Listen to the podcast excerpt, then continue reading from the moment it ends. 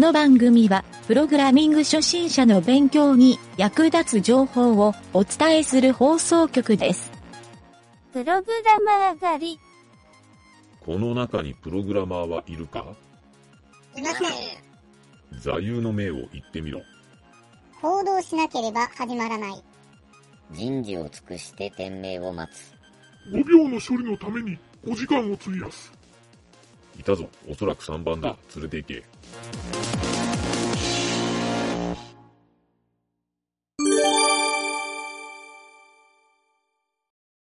じゃあ今回は、うーんと、やらかしちまったのコーナー。今回はね、うんえっ、と、2021年うん6月8日うんに発生した、えーファストリーのサーバー障害。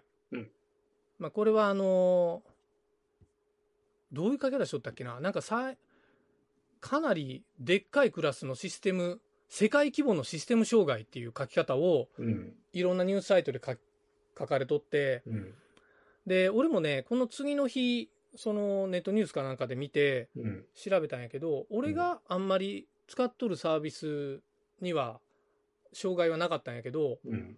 あのこれまずそもそもの原因っていうかまずファストリーって日本じゃあんまり有名じゃないうん。と思うから説明するとうん。このファストリーっていうのはまずねジャンルで言うたら CDN サービスを提供しとるサーバー会社あ、はいはいはいはい。う。うんんなので、うん。まあ、CDN って何かって言ったら、うんあのコンテンツデリバリーサービスうん。の略なんやけど、うん。えっと一時キャッシュをしてくれるっていうサービスなんよね。うん。インターネットが早く閲覧できるんは、まあ、例えばその Google とかうん。あの Yahoo とかそういうねいろんなこう大手のサイトにもう何万人みたいな人が一気にアクセスしてきても、うん。なんか要は日本でほら政府が作ったサーバーに 100人ぐらいが同時アクセスしたら落ちましたみたいなのあるやん。うん。で、だけど一方、何億人もアクセスしとる Google のサーバーとか落ちんやん。で、まあもちろん落ちんようにする技術っていっぱいあるんやけど、うんあの、一番手っ取り早くする CDN っていう技術があって、いわゆるね、あの、性的なページをもうキャッシュとしてサーバーにあらかじめ置いとんよね。うん。で、それをもう分散化の仕組みで、もう一気に見せるっていうためだけの、うん。アクセスを分散させるだけのサービスなんよ。この CDN っていうサービスは。うん。で、日本でも多分使っとる会社も多いし、うん。あの、ちょっと大規模にアクセスさせるような、まあ、B2B っていうよりは B2C のサービスを展開するときは、だいたいこの CDN っていうサービスを使い始めるところが多いなっていう。うん。まあ、俺が知っとる人でも何人もいろんな会社でこれを使いよるから俺もよう聞いとんやけど、うん。そう。まあそういった CDN っていうサービスがあって、うん。で、いわゆるそれを、その CDN のサービスが、えーまあダウンしたと、サーバーが。うん。で、ダウンしたから、もちろん、この CDN でダウンしないはずのサービスがダウンしたもんやから、うんそのサービスが使えんなったっていう世界規模で、うん。障害パニックになったっていう話なんよ。うん。で、ここが買い取る、まあ、とにかくね、Amazon の AWS、うん。ここもね、CDN 使いよったり、うん。あとどこやろえっ、とね、ちょっと待って、これはネットでも買い取ったかな？え、でも、えここ使いよったん？あ ?AWS ここ使いよったん ?Amazon。Amazon のサイト？AWS、あ、えっ、とね、Amazon Amazon シとョッピン、グサイトか Amazon と、AWS っていうロゴが載っとんよ。あと他にも、スタックオーバーフロあー。この間買収されたね。そう。あとは、えっ、と、えっ、とね、Spotify。何十もよ使いよる。うん。あと他にはね、GitHub とか、あ、えーまあ多分ね、メジャーサービスは大体使いよんじゃないかないううん。感じのとこが、軒並み、やっぱりこの CDN の障害を食らって、うん。アクセスできになりましたとか、すごいそういうパニックになったらしいと。うん。で、日本で言うたら、えっとね、まずメルカリ。ああ。あとね、俺が聞いた話だとソフトバンク。他にはね、うん。えーと、あとノートか。あ、ノートな。あと日本経済新聞電子版。うん。あ、と TVer。ああ。うん。みたいな、まあやっぱり誰でも聞いたことあるようなサービスうん。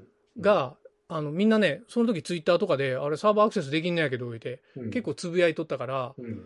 そう、リアルタイムでも俺も、あの、あ、ここ障害起きとるな、いうんがうん分かったんやけどう、ん。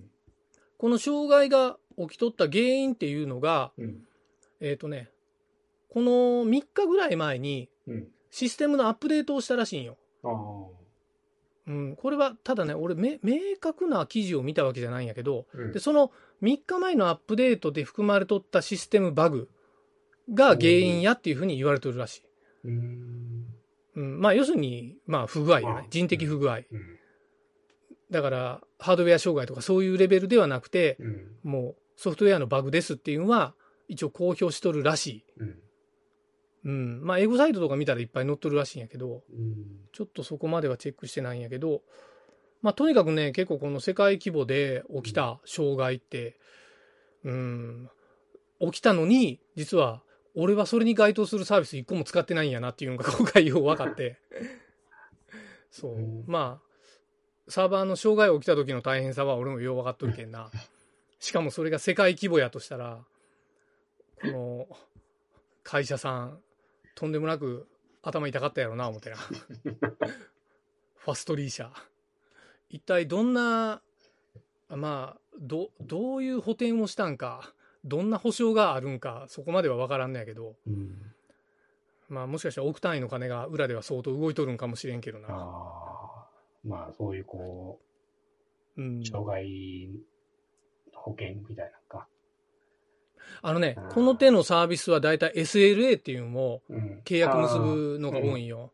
あうんサービスレベルアライアンス。うん。そう。で、ほやから何分以上ダウンしたら、うん。えっ、と、多分上限いくらまで、うんえー支払いますみたいな、やつなんやけどうんそう、多分この CDN ってサービスね、あの、普段使うときね、うん気軽に使えんぐらい結構高値のサービスなんよ。どこ行っても。も。だってサーバーを何台も表に立てて落としませんっていうサービスやから。そうやな。ほやから、そう、気軽には使えんから、うん。そうそうそう。まあ、国税使ってやってもろても困るなっていうのも正直あるんよね。そうだけど、まあ、政府にはあんまりこういうの使ってほしくはないんやけど、うん。そう。まあ、あの、サーバー落とさない仕組みっていうのは他にも、もちろんいっぱいあるから、うん。ちょっとそれはね、後々番組とかで取り上げていきたいなと思うんやけど、まあ、とにかくね、この手の大障害サービス、うん、このファスト、ん？ファストリー社。ファストリー社っていうところが、まあ、やらかしちまったっていうね、うん。この原因やったんやけど、服屋さんじゃない違う。いやいや、服屋さん。何？いや、それは。服屋さん？ファーストリテイリングのこと言う？よ るユニクロ？俺も初め聞いた時そう思った。あの、ユニクロのサーバー落ちたんやないかな、思って。そうそうそう。うんまあまあ、そんな、そんなね、日本じゃあんまり馴染みのないサービス。うん。そう。ただ CDN 調べたら結構いっぱいあるよ。いろんなとこでやるよりよ。う。うんいろいろ儲かるサービスなんやな、思って。あれってなんていうの？その、うん DNS の登録をそこにかけるっていうことなんかな ?CDN。ああ、DNS のバランシングの仕組みいうのもあるんやけど、うんえっ、と、もちろん DNS で向き先を変えるはあると思う。このドメインに来た時に、その CDN の方向いてくださいっていう。そうそうそう設定やけど、俺がね、いろいろ、ちょっと裏のソースとか見て知っとるんは、Facebook とかは、うん。が使いよる CDN は、あの、ほら、インスタグラムとか。ああいうので画像が全然違うサーバー向いとんよ。じゃあ、Facebook がこう表示されたり、Instagram が表示されるときに中で使われとるコンテンツは全然違うドメインやったりするわけよ。はいはいはいはいあほんなら、HTML の部分だけやけん、実はそんなに重くないんよね。ー。うん Facebook のサーバー自体は。うんうんまあ、重要なのは中のコンテンツやけん、ムービーとか、うん。その画像素材とか、うんそういう容量の大きめのやつ。うんしかもそういうのってほとんど静的やん。うん。そういうのはもう一回そういう CDN に置いといたらええっていうだけの話なんよ。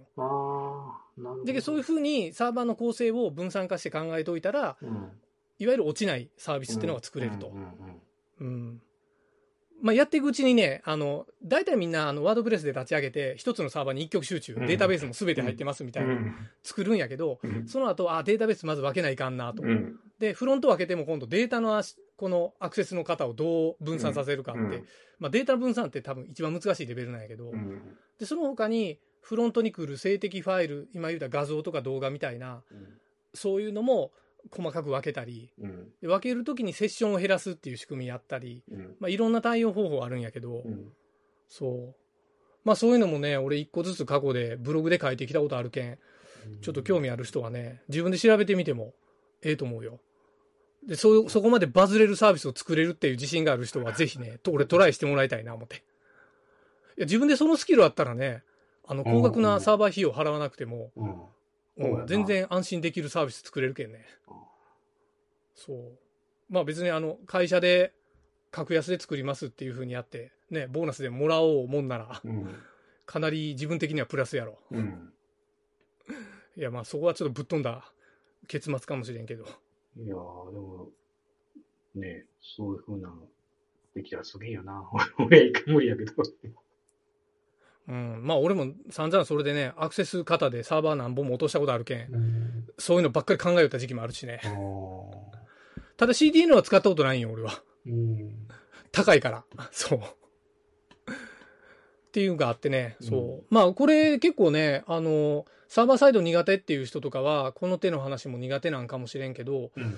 俺はなんかね、ウェブのエンジニアをやる人は必ず通らないかん道やなと思っとるから。うん、なんかプログラミングをやり始めの人でも、興味ある人はね、やっぱこういう情報に耳を傾けた方が、うん。まあ、このファストリー社の障害みたいなところも、どういう内容やろうか思って、見に行くんも勉強の一つかな思ってね。ね。これは勉強になるね。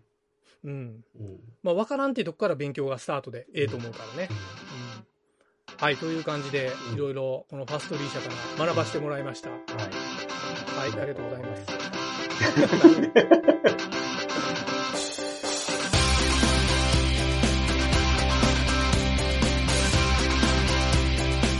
番組ホームページは http:// スラッシュスラッシュ mynt.work スラッシュラジオスラッシュ